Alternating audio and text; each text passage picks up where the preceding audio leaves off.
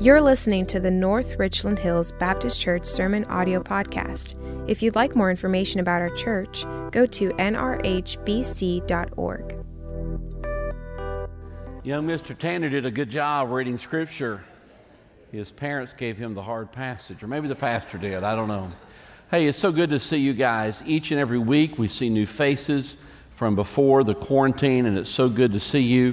We run about 60%, right about that, of what we did prior to the pandemic. And let me tell you, online is good, and we're grateful you're joining with us online, but you can't feel that choir special a moment ago online. And so when you're able to be here, please be here. When you show up, we're asking, just a reminder, everybody put the mask on. And as you have the mask, as you're moving about, you have the option as you be seated and socially distant to take it off as you're doing the present. Let's keep doing that because I don't want to spend my week with a health inspector, all right? Praise the Lord. Amen. Thank you, Pastor, for that. Love you, Pastor. Okay, Book of Ruth. Land there with me. If you didn't bring a copy of God's Word, page 263 in the black book in front of you. Go ahead and grab that if you would with me. This book is a wonderful book. It actually has a Cinderella esque quality to it only it's so much better. And I'm going to show you in the moments why it's good. Now, why do we look at the book of Ruth? Why do we look at Ruth in the year of 2020? Here's why Ruth can help you get your hope back. Ruth can help you get your hope back. Now, we're living in Fort Worth, Texas, where the West began, cowboy country. I probably couldn't lasso the pew in front of me, but it's if a lasso, if a rope were a visual, visible thing as opposed to hope, which is an invisible thing. Imagine if hope were a rope. Goes from invisible to visible. Where is your hope attached to today? Where are you putting your hope? If 2020 is a downer year, why is that? And I agree it is. Is your hope in politics? Is your hope in good grades and a potential scholarship? Is you, are you putting your hope in a mate or a future mate or a child? Are you putting your hope even in something as important as other people? You see, when you put your hope in any of those places, damage can be done to your hope. It's only when you put your hope in the Lord Jesus Christ that no damage can come to your hope? Where are you attaching your hope right now? Could it be that part of your disappointment has to do with you've attached your hope to the wrong thing? Functionally, you're walking around depressed because something has damaged your hope. The second reason we look at the book of Ruth, not only to get your hope back, Ruth is written, it's a small book, like a small novel, to help you put your trust in Almighty God. Ruth is written to help you put your trust in God. Many people just have a trust problem. They struggle trusting God. He's invisible. Where can I find him? Where can I see him? But listen carefully the answers to society's problems. Do you think the answer to society's problems is in philosophy? Do you think the answers are going to come from medicine or science? Do you think the answers are going to come from Austin or Washington? The answers to our problems are found in the Word of God. And Ruth is written so that you and I would renew and put our trust in a fresh new way in Almighty God. If you missed the first several weeks in the book of Ruth, what you need to be aware of is the beginning of the story starts with a woman, Naomi. Naomi is married. Naomi leaves Bethlehem. Yes, that Bethlehem, the Bethlehem of Jesus. She leaves there with her husband, Elimelech. They're gone for 10 years because of a famine there in Bethlehem. And while they're gone, Elimelech dies. They bring along with them two sons. The two boys marry women of different faith, and even the sons will die. So while she's gone, picture this there's three funerals and two weddings. She comes back and she has this really important conversation, emotional conversation, with a woman named Ruth, her former daughter in law. And it's there that Ruth says, I'm sticking with you in a powerful way. You'll find it right about verse 16 of chapter 1 for later on. Now, all the rest of the book is Ruth and Naomi and their story climbing back. They're making this sort of rags to riches climb back. And essentially, what happens is when Ruth gets back in Bethlehem, she goes to what we'd call panhandling, only gleaning. She goes, just happens to be in the field of Boaz, a nearby kinsman, a nearby family member to her distant husband, who evidently was somewhat good looking and single. That's important. And she goes working right there. Now, the only problem is for Naomi and Ruth, these disadvantaged widows, socially at the bottom of the ladder of ancient Israel, is that Boaz does not, does not propose to Ruth. So, what's a girl supposed to do when the boy doesn't just, he's a little slow at this, right? What happens here? Now, at this point, all the women in the room, do you know how feminist the book of Ruth is?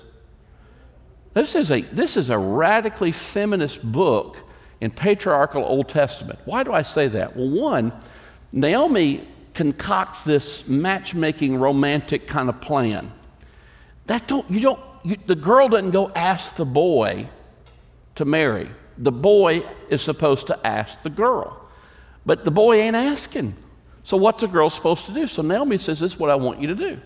So, she goes in there at the threshing floor. Everybody knows in Bethlehem what would happen at harvest big party. All the men are sleeping in the threshing floor overnight. They've ate well, they drank well. So Naomi says to Ruth, This is what I want you to do. In the middle of the night, when he's asleep, I want you to go up to him. He's going to have a blanket over his feet, uncover his feet. Don't uncover my feet at night, by the way. If you're ever in the room with me and you uncover my feet, I'm not going to deal with you with kindness. She uncovers his feet, and he, in chapter 3, right around verse 9, says to this unknown girl, Who are you? It's at that moment that, right there in chapter 3, we read these words in verse 9 I am Ruth, your servant, she says. Spread your wings. Spread your wings over your servant. It's a marriage proposal. That's what that is. Spread your wings over your servant, for you are a redeemer. Now, Boaz replies with these important words. He says, in essence, stay right there. He's a very honorable man. Beginning in verse 11, he says, And now, my daughter, do not fear. I will do for you all you ask. For all my fellow townsmen know that you are a worthy man, and now, worthy woman, and now it is true that I am a redeemer. And then he goes on to explain, but you need to be aware that there's a redeemer closer to you than me. Now, what's going on here? To understand the story, it acts like a submarine. It needs to surface. You need to see this. The kinsman redeemer would be sort of the watchman of the family. One to keep the family's land within that clan, within that larger family. Remember, if you're farming, if you're a farmer, you need land. Wouldn't you agree? No land, no farming.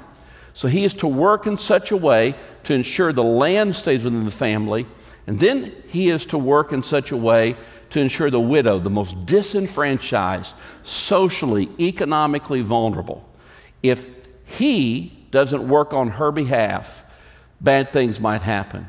This is all about income equality. It's put in Leviticus chapter 25. Who knows to read Leviticus? It's in there. God works for income equality. Think of Jeff Bezos and Amazon, where everyone has enough to eat, everyone has enough income to take care of themselves. So, behind this, God is destined this peace. He's wanting Ruth to reach out to Boaz and Boaz to marry this widow so that the land and the family have future income. Good things are happening here. So, this is what happens. Ruth does that. She goes to Boaz. She says, Spread your wings over me. Boaz says, There's a nearer family member to you than me. So Ruth runs home to Naomi. Remember, Naomi concocted this thing. She's matchmaker.com at this moment. Upon hearing all that happened, Naomi says this at the end of chapter 3. She says, Boaz will take care of this immediately. You know what I love? Boaz is a good man throughout this. Think about this. The moment she uncovers his feet, you know what he does? He's too honorable to sleep with her. Most American males, I mean, it'd be on right there. You'd have some Barry White going and things would happen but not Boaz. He's a good man. So much so that his future mother in law can say, He's going to take care of this immediately.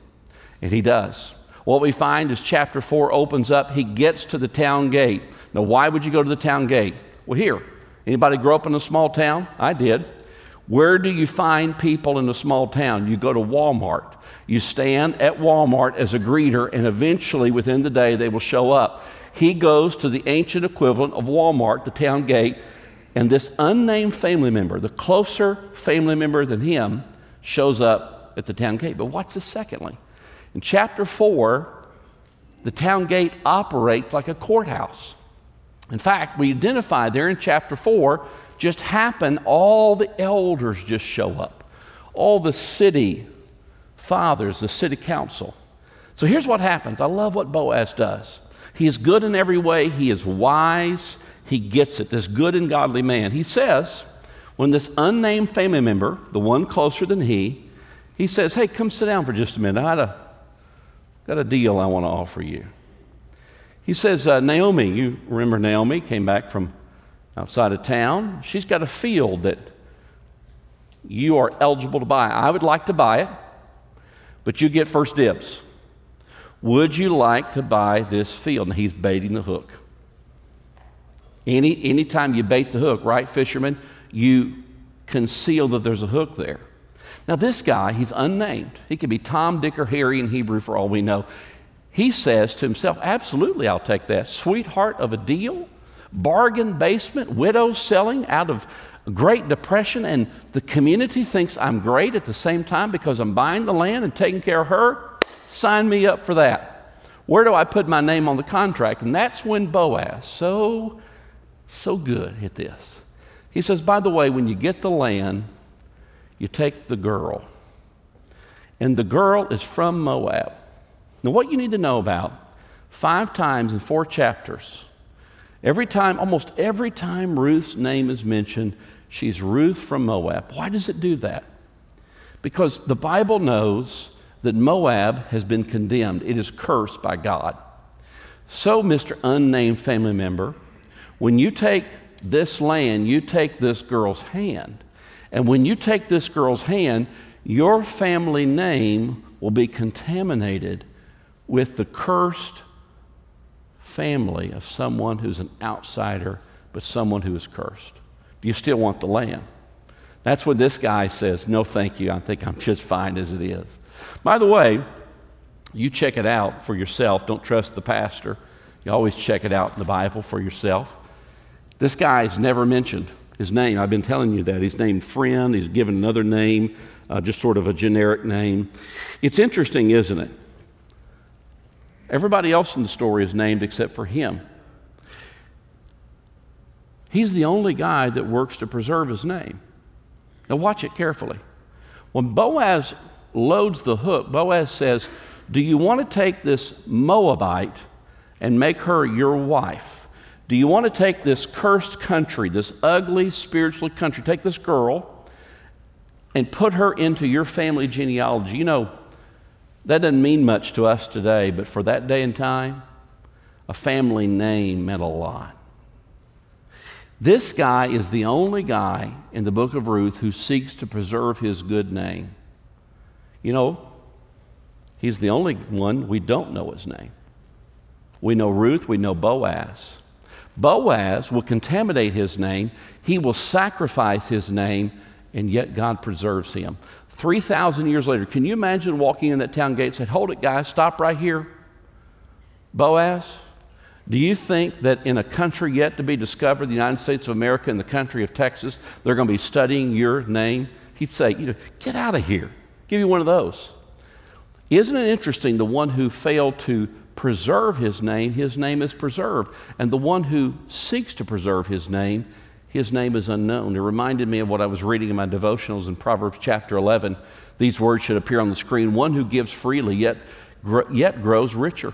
Another withholds what he should give and only suffers want. Whoever brings blessing will be enriched, and the one who waters himself will be watered. Friend, the truth is you cannot outgive God. And when you're obedient to God, He takes care of you. Jesus said, The first shall be last, and the last shall be first. If you want to be th- seen as great, become a servant. It's the way of the kingdom. I love the fact that nobody knows this unnamed family member. His name is lost to history, but Boaz's name is known to us today. It's a powerful thing. Well, soon as the guy says no thank you, Boaz becomes the owner of the land and he takes Ruth's hand. How do we know that? Because they did this thing in chapter 4, you'll find about it, where they sort of removed one sandal and gave it to the other. That's how you know that you had a deal, right? So, women, wives, if your husband came home with the right size 10 on the left foot and a size 4 on the right foot, you know he bought something that day. You might look at him and say, What old clunker of a car did you buy today? He wins the hand of Ruth. Now, everyone's happy and everyone goes home just blessed, right? What do we learn from this story? Why did the Bible include it? Two big takeaways. The first of which is a, is a really unknown Hebrew word I've shared with you in the past, is God's kesed. It's his kesed. That word appears in the original Hebrew throughout these four chapters over and over again. It appears in your Old Testament more times than you can count, and it's such a rich word. It's a word that I would wish that the average NRHBC and cross church attender would, would say, Oh, I've seen that word. I, I've heard him talk about that word. In the Psalms, it will be translated the steadfast love of the Lord. You know what that means? God says, My love will stick with you when you turn your back on me. I'm going to chase you down. But the word can also mean a rich kindness. You do realize when Ruth happened, right? It happened in the days of the book of Judges. Now, I know that you hear that and you think, okay, what's the big deal? Here's how Judges ends, and I apologize. I try to be verbally modest when I'm in the pulpit. Judges ends because this concubine, this prostitute, if you will, she's cut up into 12 different parts, and her parts are sent to the 12 tribes of Israel with the call for war. That's how the book ends. Bloody, it's God awful. That's what happens when everybody does what is right in their own eyes. This little story about Ruth and Naomi. Now, what would you think would happen to two disenfranchised, economically vulnerable, socially outcast women during that? Well, they'd be, they'd be chewed up and spit out. But God has this kesed. And you see it. You see it among the humans. R- Ruth does it. She has incredible kindness to Naomi. Naomi says at the border, You need to go on back to your people. Look at the kesed of Ruth. Ruth says, Uh uh-uh, uh no way. Your people are my people. Your God is my God. Where you will be buried, I will be buried. Boaz has this kesed. He works with chivalry like a man should, even in 2020. When he really doesn't even know who Ruth is. He says to Ruth, I don't want you gleaning on the outside of these fields, on the edges of my property. God only knows what might happen to you. You might be assaulted. Stay right here in the middle of my field behind my workers. I've told them they will not touch you. There's Kesed. But when I think about Kesed, I think about what God does for us. He watches over the Ruths and Naomi's, He watches over us. Reminds me of a story that I shared with you several years ago. 10 year old boy named Miles Eckert.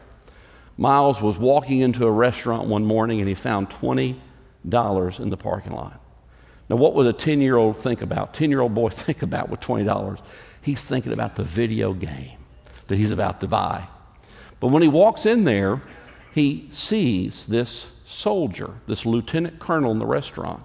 And so that's when Miles takes the $20 and he hands it over with this note that you're seeing right here to the lieutenant colonel. He writes, quote, Dear soldier, my dad was a soldier. He's in heaven now. I found this $20 in the parking lot when we got here. We, we like to pay it forward in my family. It's your lucky day. Thank you for your service, Miles Eckert, Gold Star Kid. Seemed five weeks before that, Miles's father's life was taken in Iraq. That lieutenant colonel took that $20 and by the time he was done, turned it into $2 million and paying it and giving it forward. We need a revival of kindness in America right now. We need a revival of kindness, the kind of thing where you are considerate and loving of others. Where do I get that from? I get it from a God who showed me Kesed in kindness when he died on the cross for me. I did not deserve his death. I do not deserve the mercy of God and the love of God. And yet, even while I was a sinner, Christ died for me, the book of Romans teaches me. I hope you experience the great kindness of God. Here's the second thing that we learn from the book of Ruth. We learn not only God's kesed, his kindness, we learn the invisible hand. See, this is, again, sort of a rags to riches story. I don't know how much riches there are, but you get the point. A Cinderella story that's even better than that. Naomi and Ruth, these vulnerable women, and a time when women were not cared for, are moving their way back from catastrophe upon catastrophe. But we find out that there's a hand that's guiding them, that's pushing them, putting them in light and putting them in safety. In fact, when you read the book of Ruth, all four chapters, about 100 verses, I dare you to find a miracle. I can't find one miracle. I can't find where a dead person comes back to life. I can't find where a, a, deaf person hears or a blind person sees. I don't see any of the miracles that I see when I read the Gospels with Jesus, but I do find a lot of just happens. You ever seen a just happen? What some people call an accident? It just happened that Ruth and Naomi came from Bethlehem. Actually, where Naomi came from Bethlehem, where Jesus would come more than a thousand years afterwards.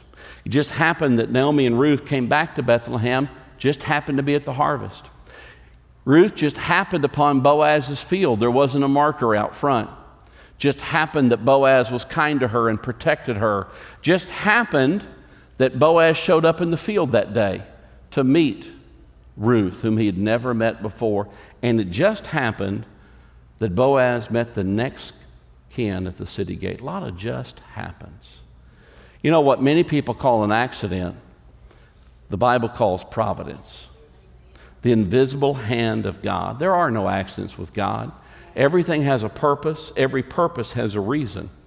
God does not throw away even seems like insignificant pieces.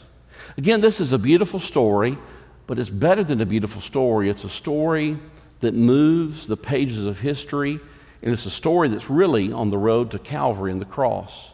Because the story of Ruth includes you, and I want to show you. You might consider it the most boring part of the book of Ruth, but beginning in verse 18, here are the words was read to us by Mr. Tanner a few minutes ago. Now these are the generations of Perez. Perez fathered Hezron, Hezron fathered Ram. Ram fathered Amminadab, and Amminadab fathered Nahshon. Nahshon fathered Salmon, and Salmon fathered Boaz.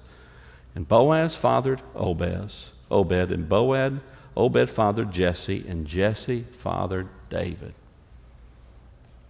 You see, this is more than a beautiful story about two people 3,000 years ago getting together, or about two widows economically salvaged from the wasteland of a society that did not have welfare this is a story about Calvary.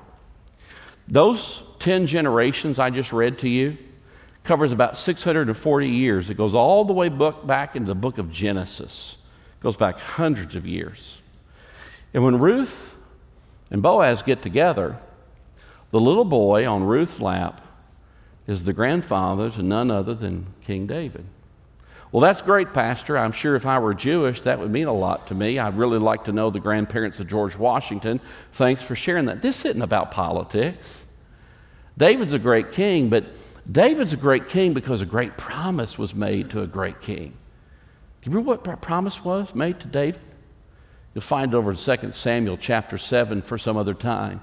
This is what God promised to King David. He said, David, you've caught my eye. Here's my promise to you I'm going to keep one of your boys, one of your lineage, one of your genealogy, they're always going to be on the throne. Now, when everybody heard that the first time, everybody said, Oh, Israel's going to be around forever. David's always going to have a king, sort of like the British monarchy. You know, they always going to have the tracing back of the royal line. Uh uh-uh, uh. Uh-uh. Several hundred years after David came and he went, Israel was no more. And then in the very town where Ruth and Obed get together, another woman was brought.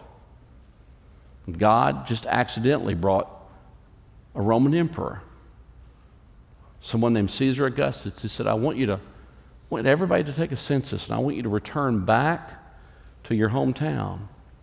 And it was there that an angel said to another woman, Mary, You shall call his name Jesus, because he will save his people from their sins. The beauty of the invisible hand of God is that he is guiding Calvary. He is moving in the darkest of days. I know this is a difficult time.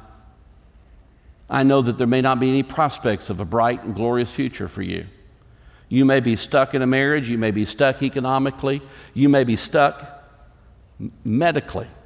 The doctors may give you no hope, but I can tell you this all the way from the book of Genesis, all the way to Calvary and to the second coming, God has a purpose. His promises are rock solid.